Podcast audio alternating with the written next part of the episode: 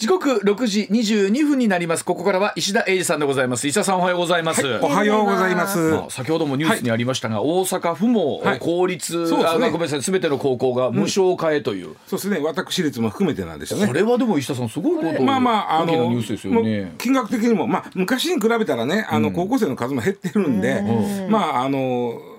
まあでもやっぱ学的にも大きいしね。大阪に住んでいれば、うん大阪府外の私立高校にあそうそうそうそう大丈夫なんです。そりゃそうですね。だから大阪府外の私立高校、私立学校に行ってるということは、うん、大阪に住んでる子は無償じゃないですか、そうそうそうそう他地域兵庫とか京都、奈良の方は、そこの学校に行ったらその子は学費払ってるわけですよ、ね、いやそれはまあそれはそれぞれの自治体の税収の中からやってるわけだから。それやったら京都は京都で、まあ、京都今お金ないお金ない言うてはるけど京都市はね、まあ、そこの税収でやってねっていうことですもんね。ですもんね、うん、だからそこにあの差が出てくるのは出てきてるんですよね。これ引っ越ししたら私も恩恵を受けられるんですか、ってことになるんですよね。まあ、あの高校僕無償化でもまあしっかり勉強してねとしか言わんそうですね。もうこっちの税金で。そうですよね、そうですね。しっかり勉強させます。ただ石田さんほら大阪ってねあの学生があったじゃないですか、はいはいはい学なくしました。学なくして、今大阪の公立も、ね。えどこに住んでてもそうです、ね、受けられるなってきて。だからねあの公立、僕あの同級生で高校の校長先生とか結構多い。まあもちろんもう定年になったけどね、はいはい、でやっぱりね大変なんですよ。あの私立まあそうやって例えば今までもその所得制限あったけど無償の部分あったじゃないですか、はいはい、そうすると私立行きやすくなる公立行けへんくなる、うん、でそもそも子供減ってきてる、うん、で高校側からどんどんどんどんこう統廃合されていってですよね。校長先生がね俺の友達なんかでも、うん、俺で最後やとか言っておったけども。となるとますますそういった動きになってきますよね、学生をなくすことで余計にその、まあ、人気のある高校はガーッとそこに人が来て、はいはい、そうじゃないとかどんどん減っていってどんどん。そういう意味では公立高校大変。公立高校大変なってきますよね。公立高校に対しての補助金とかもっとこう、うん、まあまあそれもええと思うねんけどね。そのだから公立高校ってなくなってもすぐにね、うん、その新規採用は止まるかもしれんけど、うん、すぐにその人件費減らせるわけちゃうじゃない。ですか。まあそうですよね。それから確かに。いずれはその、うん、そこが減ってこう私立にお金が回せるようになるのかなと思ったりもすんねんけどね。ただ、公立というものをどう効率をどう考えてるのかなっていうちょっと思うねんけどな。まあ、あ380億財政負担、うん、えー、府のね完全無償化となってくるとというところで、府の歳出からするとそんなに多いわけでもないんですけどね,、ただ自由に使えるお金が大阪府も大阪市も少ないんでね、うんうん、380億っていうのはやっぱりあっちこっちからそうです、ね、持ってこなあかん額で、えーあうんねえー、減災基金であったりとか財政調整基金などを財源にということなんですけども、これは何でしょう、えー、本当に日本全国の、まあ、自治体に、まあ、一つ大きな メッセージにもなってきたこれに関してはね僕減災基金使ってもおかしくないなと思うのは、うん。うん、減災基金っていうのは将来の借金に、返済に備えてる減災債務借金を減らすためのお金ですんでね。でそれは将来子供が払わなあかん借金を減らすわけやから、うん、そのお金減らすお金を使って子供に使うわけやから、まあ先使うかあと使うかかっていうのはね。だからそんなに僕はそこはおかしくないと思う、ね、はい。まあ、実はこの大阪府のお金ということに関してくるとこの後のニュースにもねいろんなところでまたかかってくるところもあるんですけれども、うん、えではこのニュースからお伝えをしていきたいと思います。はい時刻6時26分になります。さあ加藤厚生労働大臣社会保険料少子化対策に使う余地はないというお話でございます。加藤厚生労働大臣なんですがフジテレビの討論番組に出演した際に少子化対策の財源に関しまして年金医療に使うお金を子どもに持っていく余地はないと述べて、まあ、医療や年金など社会保険料引き上げによる確保に否定的な見解を示しました。さあこれは一体どういうメッセージなのかというところ石田さんとともに解説い。ただきます。あのー、まあそれぞれ大臣の立場で言うとね、うん。まあ、例えば経済再生大担当大臣なんかは、消費税のアップ、それはないわ、今しんどいもんみたいなね、ような、それぞれの大臣の立場で言い張る。ただ、このあの少子化対策財源っていうのまずね、ちょっとはっきりそうなのが、試案が今年、先月や。うん、あごめんなさい。3月に出たんですね、うん、その少子化異次元の少子化対策、はい、まあいくつかあるんですけども児童手当、えを今あの所得制限があるんですよ、うん、これを撤廃する、うん、もうお子さんいてはったら全部そのそれと金額はそのままやねんけど今中学卒業の3月までなんですけど、うん、それを高校卒業の3月まで3年間延ばす、所得制限なくす。これ結構大きいんですよ。はい、であとはあの育児休業ですね。特に男性が今取ってる率が1314%それでも13か、うん、昔に比べれば随分ね。ねでそれを一応2030年までなんであと7年後までに85%にしたいと。で。そのために男性が育児休業を取った時の給料を取る前の同じだけ出す。10割出す、はい、その例えばそのお金いるね、うん、例えばそういうことが、まあ、異次元の少子化対策例えばあと解散で、えー、奨学金を結構増やすとか、はい、あと保育所を例えばそのまあ、例えばねそうですね。保育所ってね正規の人ほど入れやすいんですよ。子供。正規雇用の人ほど。そうですね。パートの人より、はい、困ってるという点数が高いそうそうそうそうそう。なんですよ、はい、で例えばパートの人はそうそう入れにくい。非正規の人は入れにくくなるんで、うん。えー、そういうのをなくす、ね、はいはい、誰でも入れやすいようにしようとか、はい、そういう例えばそういうのがバーッと並んで、はいはい、でお金どれぐらいかかんねんというのがあるんだけども、うん、これはまだ出てません、はい、でこれは6月に公表するいわゆる骨太の方針ですね、はい。うん、ここにこれくらいそんな今やろうとしてることはこんだけお金いりますよって。はっきり言ってね別に目新しい政策が並んでるわけじゃなくて、うん、今まで言うてきたことをじゃちゃんとやるんですね、はい、ということなんですけどね。うん、で骨太の方針6月にここで財源をどうするかという議論があるんですけど、うんうん、まあもうすでにもちろんこれまずいくらかかるか分からへんのよ。はい。うん、でどうするかという議論が出てる中で加藤さん厚生労働大臣は今やってる例えば、えー、健康保険とか年金とかいうのはもう使いカチッと決まってるんで、ここから出す言われたって、ないですよ、はい、まあ、僕はほんまかなと思ってんだけど。なるほど、はい、あのこっから出す言われてもない。もうかつかつあの払う人と、えー、給付とお負担がイコールなんで、はい、これを給付をあのさらに増やすとなると負担増えちゃうじゃん、うん、っていうことになっててそんなできまへんでと。今ある分やったら無理ですせと言ってるのが加藤さんで、うん、まあそうなのかなとちょっと僕は思ってるんだけども。でまあでじゃあその前にこのさっき言った異次元の少子化対策いくらかかるんかというとまあざっくりいろんな人が言っても5兆円ぐらい見つこうたたらいいんちゃいましょうかと、はいはい、年間ね。年間5兆円結構な額ですね。ですね、で、これを財源をどうするかとなった時に、うん、消費税で増ややる、はい、となると消費税はあとそうなると今10でしょ、はい、これは12になります。はあ。5兆円持ってこうと思ったらね。まあそれは10人になって消費が減れへんという前提やで。うんうん。うん。うん、10人になったらドンと減ってしまったら消費税も減るからね。減るでしょう。そうですよね。ね。結局その分ぐらいは結局はもう 2%分ぐらいは消費減るんちゃうかと思いますけどね。でこれはなんかでも消費税はまあまあちょっとどうなんやろうと思ってんだけども、はい、さあ一番そのみんながこれは嫌やなと思ってるのが、うん、さっき言ってる社会保険料を値上げする。はあ、給付と負担がイコールなんだ、はい、給付を増やすんなら負担も増やそうと。いう、はい、これはまあある種当たり前の議論になってくるわけ、はい、でこれもね5兆円を、うん、あのこれもねものすごい乱暴な計算によると、はい、によるってなんだけど社会保険って大体あの労使折半、はいはい、してるじゃん、はい、今ね。会社も半分持ちますからね。ね半分ね、うん、でこれ働いてる人の数が大体今、えー、6600万人ぐらいなんです、うんうん、でこれで半分は会社が持った半分は働いてる人で分けた、うん、とした場合5兆円の半分は2兆5000億です、はい。はい、これを6600万人で割ると、はあ、えー、つ年間大体3万7500円。はあ、結構。あもちろんこれ所得によって そうです、あるからこれまた細かく言い出すときりないから、平均でいくとね3万7500円年間上がる、ということは月にしてみたら3000ちょいや、はあ、これだからいわゆる中小の会社の方々は、それをまあじゃあそんだけ分持てるのかっていう負担できるのかっていうことですよねそこがねまあこれがまずねちょっと無理です。はっきり言ってもらうと。あのねえー、さっき言ったようにその3兆ごめんなさい2兆5,000億をまず半分は従業員が負担するとなると、うん、えー、年間3万7,500円負担せなあかんよと、はい、で同じ2兆5,000億を企業も負担せなあかんわけじゃん、はい、そうですね。ね。ね。日本ってほとんど中小企業ですね、はい、でその人たちもこれはあの儲かってる儲かってない税金とは違うから。そうですよね。払わなあかんわけですよね。でねこれで言うとねこの10年間ね企業の収益営業利益って、年間にすると平均すると1.6%増えてるんです、年間、はい、で一方で社会保険料どんどん上がっていっちゃってるんで、はいはい、企業の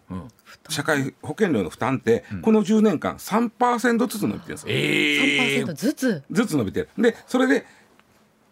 儲けは1.6%やから、えー、差し引き、ね、企業は1.4%ずつ持ち出しが増え毎年増えていってる、ね、毎年毎年それが増えていってる。そんな中で給料上げろとかも言ってると。そうね。でも耐えられない。でもあ上げないと例えば雇用あの人を雇えないとかなると上げないしゃあない。まあそんな中で把握しばって保険料は払ってはる、うん、さらにさらにここにあと年間君たちで2兆5,000億ねって言われた時に、耐えれんのかという話になってくるわけ、はい、企業が。はい、でその時に企業としか無理やと、うち無理、でもこれは、あの税金と違うから、儲かってへんから払わんでええっていうもんじゃない。そうですよね。そうなんだどないするか、企業としてはどないするかでまず考えれるのは保険料って賃金に比例するじゃないですか。だったら賃金増やすのやめようと。ああ。もうこれさらも賃金も増えないったらさらに保険料も上がるから、もう耐えられへんわとなるから上げるのやめよう、あともう一つは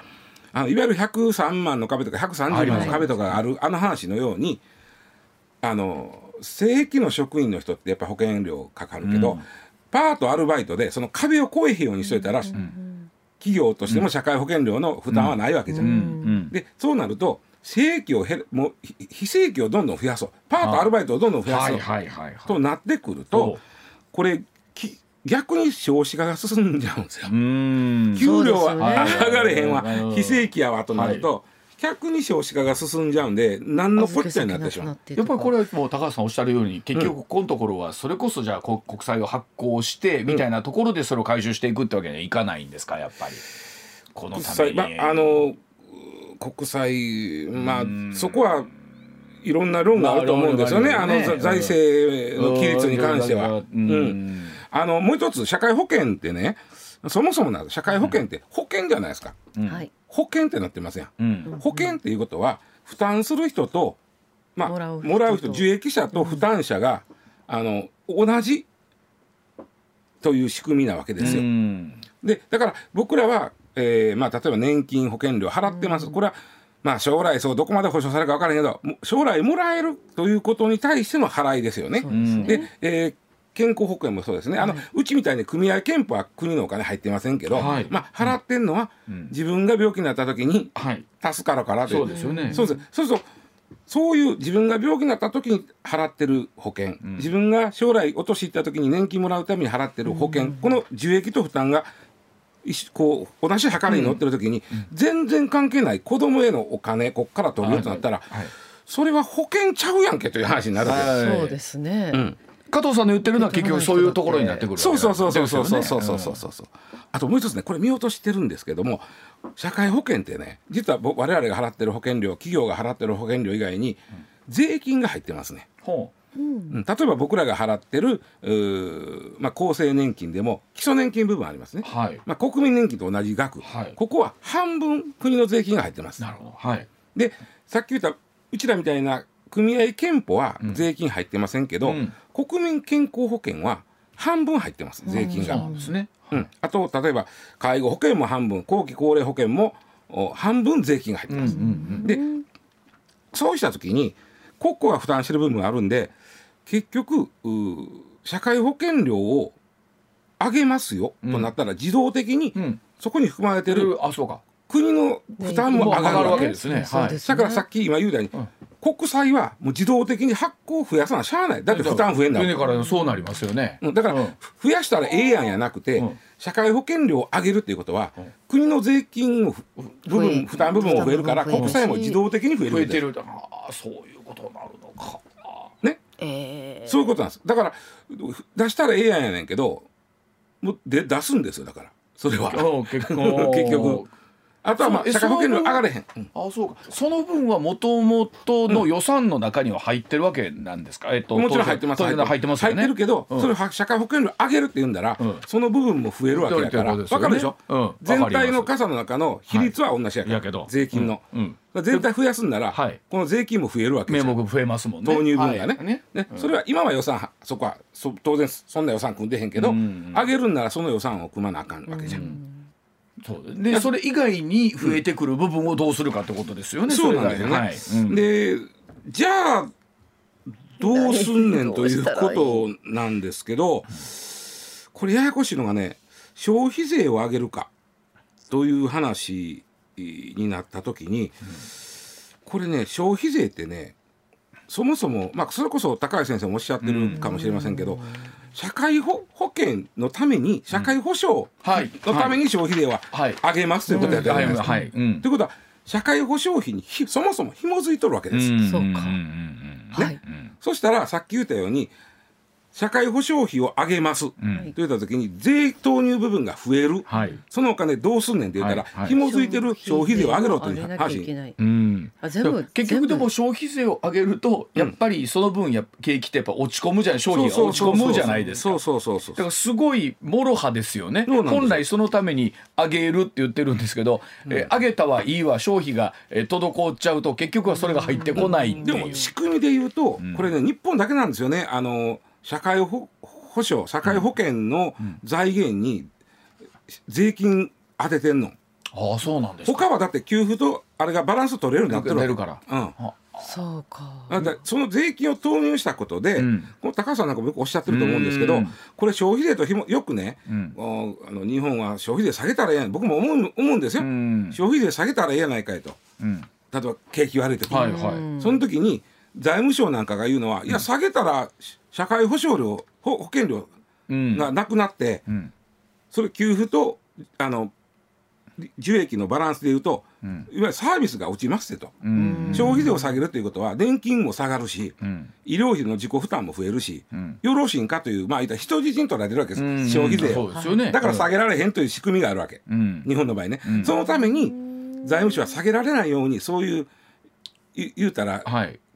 そういう、うん、仕組みを作りよったわけ。はいはい。だからそのその仕組み自体が問題やと問題。ですから問題問題、うん、でで今度もだから社会保険料を上げるとなると当然税金の投入分も上がるんでその社会保険料にえー、紐づいてる消費税。は上がらざるをえんということですわ。で僕ねそうなるとね消費税になると12%一気にとかいうのもあるしそうすると現実問題では消費税は11にして残り1%分の社会保険料上げようかとかはなるかもしれな。いな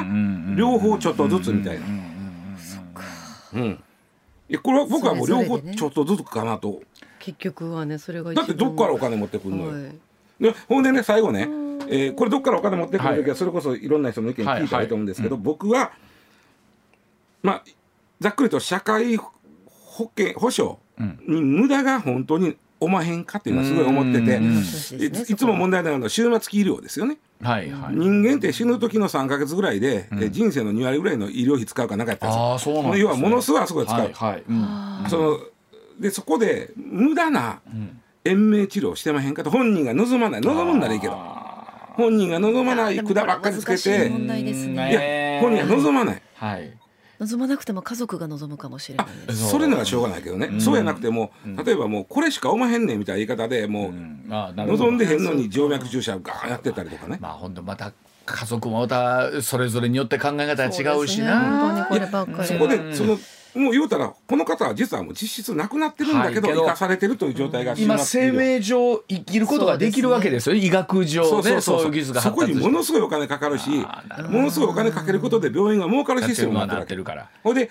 そこを例えば見直すだけでお金ちょっとぐらい出まへんかもちろん5兆も出えへんけどちょっとぐらい出まへんかとかね、あとはあのあとは税金って、うんこういうとまたちょっと怒られるかもしれんけど、うん、その僕らサラリーマンってさガラス張りじゃん、はいそうですよね。もうねめっちゃ取られるやん、はい、だけどそんなに儲かってへんはずの、まあ僕の知り合いの企業さんとかでも、ベンツ4台持ってるとかさ、それは税制がおかしいからやんけ。はい、うん、そうですね、うん、そんなにあんたベンツ4台も5台も持ってて、俺国産の中古も今よう買わんでみたいになってたらそうですよね。ちょっと待ってこれ税制がおかしいやんけって、まあ、本来のただ税のあり方って公平公正でやるってことですもんね、うん、新地とか言ってみな、大抵はぶれなそういうおじさんですよ。ほんまですな、うん、なんかそうやって言うと整理しないといけないところをいつもね見直すって言ってますけどほんまに見直してまっかっていうところですよね。まだ僕は。整理しましょうか、はい、ですよね、うん、まあそんなお話が次のところにもまた関わってくるんでしょうか。こちらでございます時刻6時42分です。人形浄瑠璃文楽の担い手一人も集まらずです。ユネスコの無形文化遺産に登録されている伝統芸能の人形浄人形浄瑠璃文楽について担い手となる研修生一人も集まらず今年度の研修開講できない異例の事態となっています。これまあ最近ニュースとかね取り上げられててよくご存知の方も多いと思いますが、この研修生がいないのは制度が始まって以降初めてということで大阪の国立文楽劇場では今後締め切りを設けず募集を続けるということなんですが、まあ、大阪が誇る世界の伝統芸能ですよね。世界最高峰の人形劇と言われるこの伝統芸能は一体どうなっていくのかというところでございます。あのーうん、昨日ですね、はい、私あのー、桂南光師匠、はい、えっと森武さんと3人でちょっとご飯、はい、えー、南光師匠のあの行きつけの、はい、もうめっちゃ美味しかったです。はい、もうもう日本酒もいっぱいいただいたりして、まあまあ、ね、南光師匠ってね文楽、はい、お好きお好きやし、あの文楽劇場で落語もされるし、文楽とのこうなんていうか、コラボ的なこともなんかされたりするじゃないですか。でこの話ちょっと昨日南光さんにしたらね、うん、南光さんもねまさかのゼロびっくりしてるんです相手でもうそもそもねそんなに毎年取るわけじゃん。はい、去年かなんか一人。えっとね一人で二人なんですよ大体、まあ二人ぐらいが多いんかな。だからでもゼロは何倍してもゼロなんで、これは強烈なんですよ。そうでしょうね。一一でもいてはったら、まあ一いてはるんやということの、そもそもねあのあのじゃ文楽とは何ぞやという話をせなあかんのですけども。えー、これまたね僕個人的にちょっとね思い入れがあるんです。というのは僕1984年毎日放送の営業マンとして入社してるんですけども、うんはい、で1984年に国立文楽劇場ができたんです。あそうかできたでで国立文楽劇場のコマーシャルは僕が担当してたんです。それ思い入れありますね。はい、そのためにはコマーシャル、うねその CM まあ大抵ほら何月公演とかそんな CM なんですけど、見とかなあかんと思うもんやからちょっとあその頃、見たりもしてたんですよ。でちょっとまあそういう思い入れもあるんです。はい、で文楽ってね、まあ、もちろん人形浄瑠璃って、うん、まあ、ユネスコの無形文化財なんですけどね、うん、あ文化遺産か。であのー、なん最低何人いるか 最低5人いるんです。はい。え、太夫さん。太夫さん。まあ、これはまあ、歌うと言いますね。語ると言いますからね。合わせが。まあ、南光師匠も習ってはりましたけど、義太夫。義太夫あれ、あれは一回習いたいですよね。やってみたいなと思いますよね。でね、昨日ちょっと冗談半分でね、あの師匠ね、あの落語ってね、あの出てくる義太夫、うん、で下手下手がネタになってそうですよね。もうこんなん聞くぐらいやったらみんな、はい、どうしてあの歌会をやサボるかみたいなことを考えるような。寝床という寝床というね、ね、大抵下手でのき付けとか下手がまあおもろいのが、はい、でななろうたら飽きませんやんっていう話したら、あのいいあのいい一つだけ、うん、えー鉄砲祐介やったからなんかそのうまいのが出てくる。そのためにわしはなるとったいって。まあ、まあ、ほんでね、まあ、その太夫さんですね。あと三味線弾く人、うん、で人形を使う人は3人なんですありますからね、うん、あのいわゆる胴体、うん、まあまあメインでね胴と、あまあ、頭ですね、頭。それと右手、はい、頭と右手は一人の人が、はい、これは高げて吐くんですよ。ねそうです、ね、そうそうそうそう。ででひその次に左手使う人、うんうん、その一番まあ言ったら3人の中で位が下になるのが足使う人、はい、足使う人は低いんで、うん、そのそのちょっとかがむんでしんどいんで、うんうん、あの重使いの人それ胴体頭やる人は高げて吐くんです、はいはい、で重使いの人がめ一番偉い、うん、でこの人だけは顔出すんです、はい、あこれまた言うてはった昨日もね盛り上がってこの話で、うんうん、あの橋本さんがねあの助成金の問題ありました、いろいろあって、なんであの顔だけ出てるのか分かってんああの人分かってんでいやそうなんですよあのあの重使いの人のっていうのはすごいもう一番、ね、おそらく30年ぐらいやってる人以上やってる。でその人はあのその場面場面の悲し喜怒哀楽を絶対に自分は顔に出さない。人形が出す。絶対に出さない。絶対にでも僕ら例えばね、例えば下手くそな、ちょっとやってみようったら人形が悲しそうな顔したら自分も悲しそうな顔になるじゃないですか。わかります。ね。ね、でそれを絶対にしないところを見るのがまたこれがすごいんやと。なるほど。顔がないとあかんね。あそうなんだ。まあそれででねそのあの時ねでもね橋本さんがいろいろ近松門左衛門が悪いとも言い出してどうなるかなみたいな。ででもね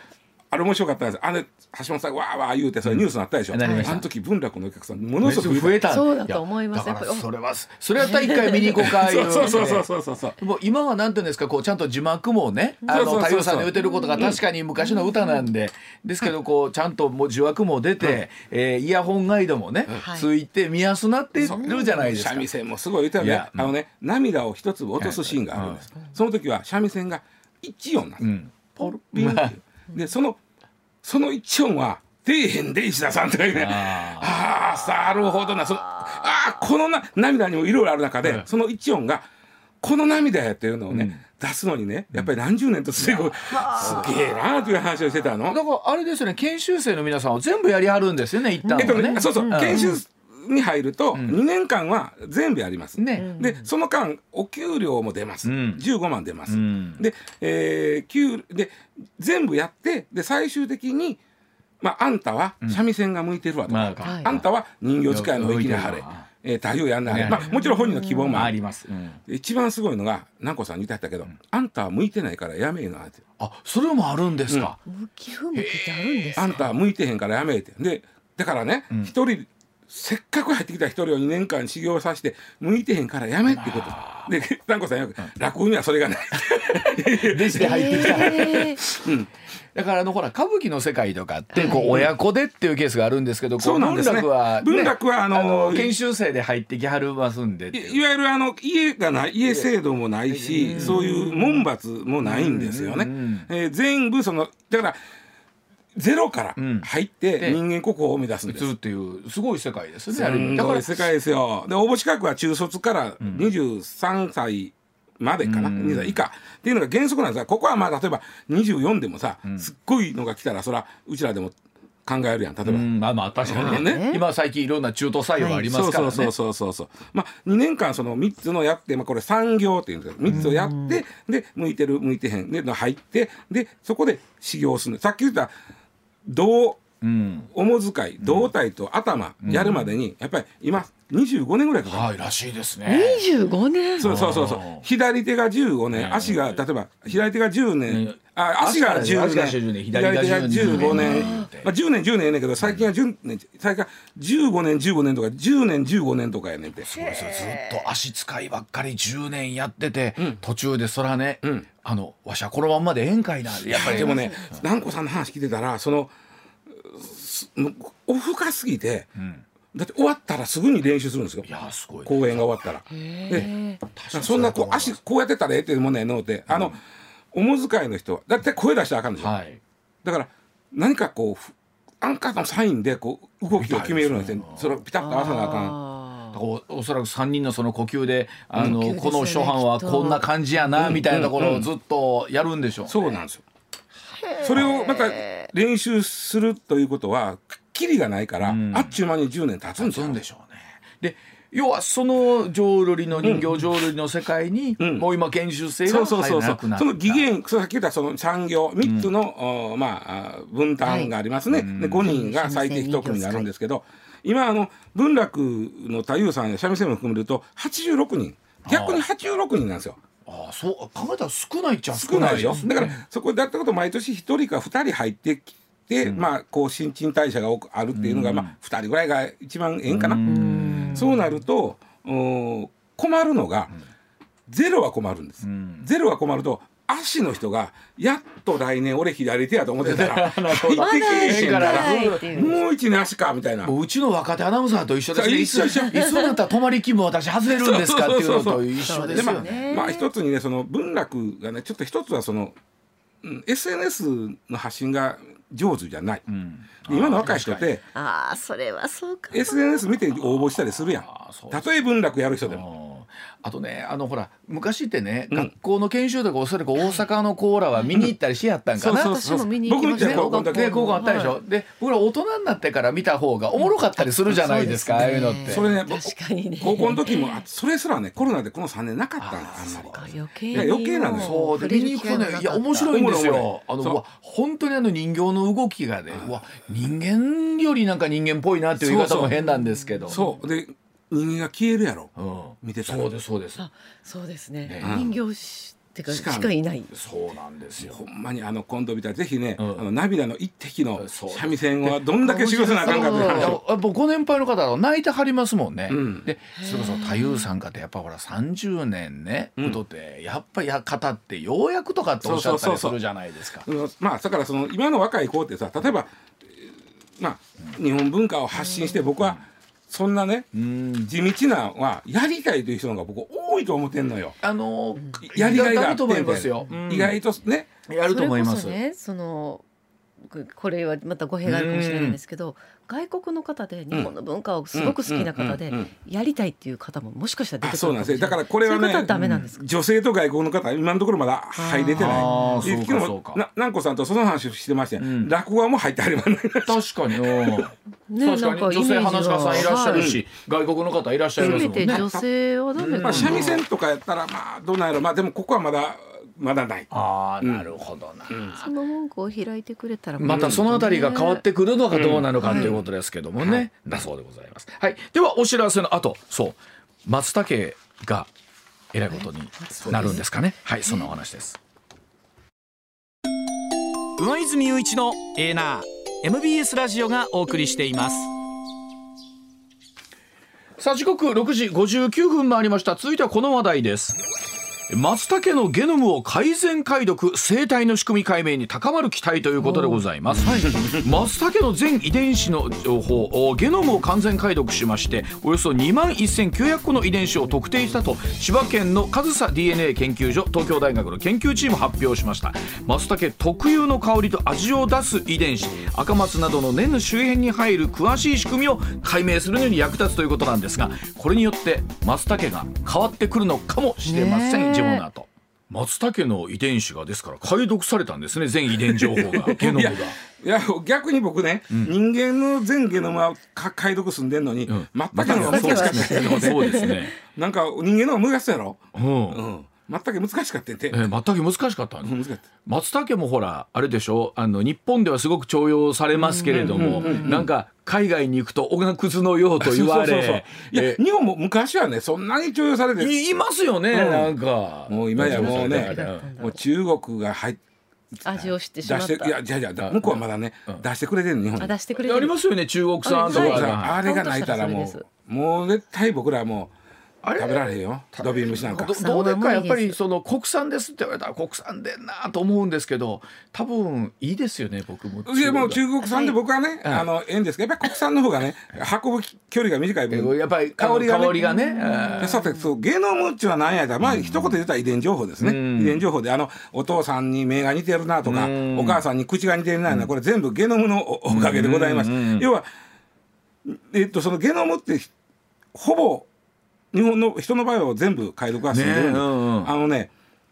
一つの細胞にゲノム情報が入ってるじゃないですか当たり前やけど、うん、でそこにそう例えばいろんなゲノム情報でお母さんから引き継いだもお父さんから引き継いだもあって例えば特定のがんになりやすいのはここがこの場合はなりやすいの分かってるから例えばそこを治療するそのゲノムのその部分だけを攻撃する薬を作ろうとかね、はいはい、結構最近なんかもうもう分からんけど細かいわ。なんかいろいろありますよね。だって考えてみたらさ人間ってもともと細胞1個から始まってん。そうね。そらそうや受精して、はい、それが2つに分かれて4つに分かれる4つね4つが8つ。でまあ最終的には30兆になるんです、うん、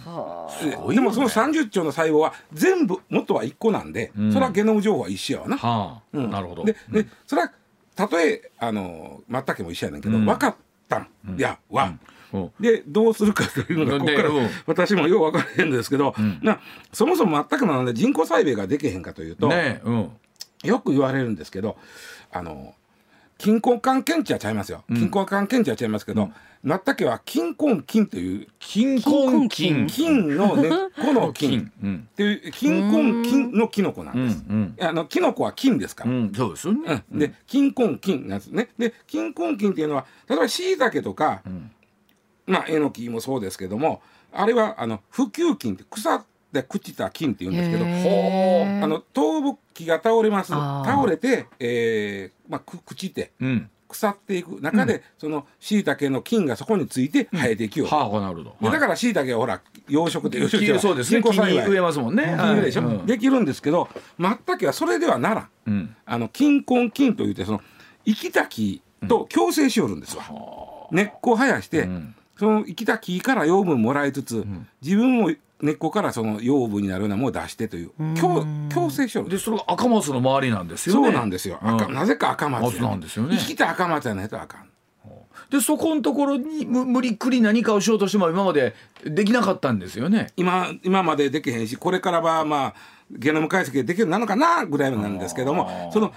金根菌というのは他にもあるんですよ、うん、でマッタケはその中でね弱いんだってこいつは。金の中でも弱いやつなんで赤松でしかあかんし、うん、その弱いんで他のやつにが来たら負けよんねん。駆逐されよんねん。それもあかんであとねその赤松あのマッタケの生態そのものがまず分かってない。まだ。の赤松に、まあ、入るのとこに入るとしたら次の年そこ行ったら歩かれたらあるとは限らんねん。はあ、そうなんだ、うん、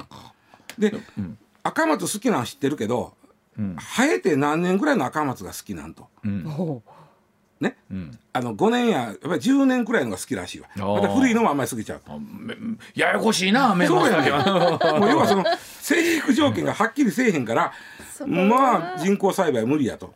いや昔はなんかようあったとか言いますね僕らの父親の世代の頃だったらなんかもうそこら中に生えとったでって言うんですけど。食いてないわとまでね。っていう人おるでしょもう。あんなもう散々食うたでもその赤松が減ってるの。はしょうがない。赤松が減ってるからそうそうそうそうそうまあ、環境破壊もあってこれはどうなんですか？このゲノムが解析されて、さ今石田さん言ったような、その生態だったりとかみたいなものっていうのがだいぶ分かってくるのかどうかですよね。とりあえずは、国産って言ってる言って言ってる全く調べたらこれゲノム上は中国産やでは分かると思う。なるほど。とりあえずそれはすぐ分かる。はいはい、で赤松以外の木でここのこの遺伝子こういうことかと。うんこれやったら赤松以外のこの木でも生えるんちゃうかいうのが分かったら、そうでしょうね、まあ、だから人工栽培は無理やから、はい、そのあそうか。赤松以外で赤松が減ってるわけやから。でもそれやったら多分赤松以外のもので生えてそうなものもあるんじゃないですかね。あれあれが見逃してるのかもしれないですね。それだけ分かってたんやったらほな、えー、赤松に、えー、その金なりを、植えてできへんのかと思うんですけどできへん。できへん。でこれねさあ最後に僕昨日このニュースして引いて思ってんけど、ものすごく国産のマッタケが安くなったら、うん、それはそれで僕ちょっと嫌やなとかなんかこうありがたみ。そうですね。あの国産まったけやでって言うて出てくる良さね。そうそうそうそう。おって言いたいっていうね。もうもうまったけなんか安いでこれチャーハンにいっぱい入っててあもうなんかねそれはちょっとちょっとちゃうやろ。あわかる。わかるんですよ。だから高いところに意味があるという。うなぎもね、これで高なと思ったら困るんだけど、もううなぎなんかもうなんぼでも取れるがな言われたら、ちょっとまたちゃうやろ。ありがたみね。ありがたみちゃあるな。まあまあまあでもこれ以上高なったら困るからね。はい、確かに、ね、うん、なんとかしてほしい。まあ分かる日が来るかもしれないというところでございます。上泉雄一のエーナー MBS ラジオがお送りしています。ツッコミニュースランキング。時事問題から芸能スポーツまで突っ込まずにはいられない注目ニュースを独自ランキングで紹介ランキングを紹介する前にまずは芸能スポーツです、はい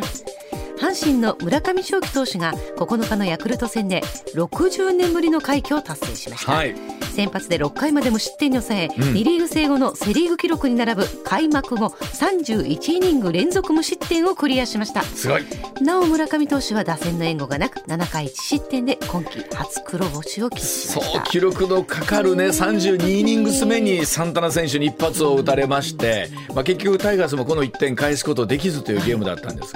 あのベンチでねこの後ずっとその表情をテレビ見てても抜かれてたんで本当に村上投手って24歳。あのね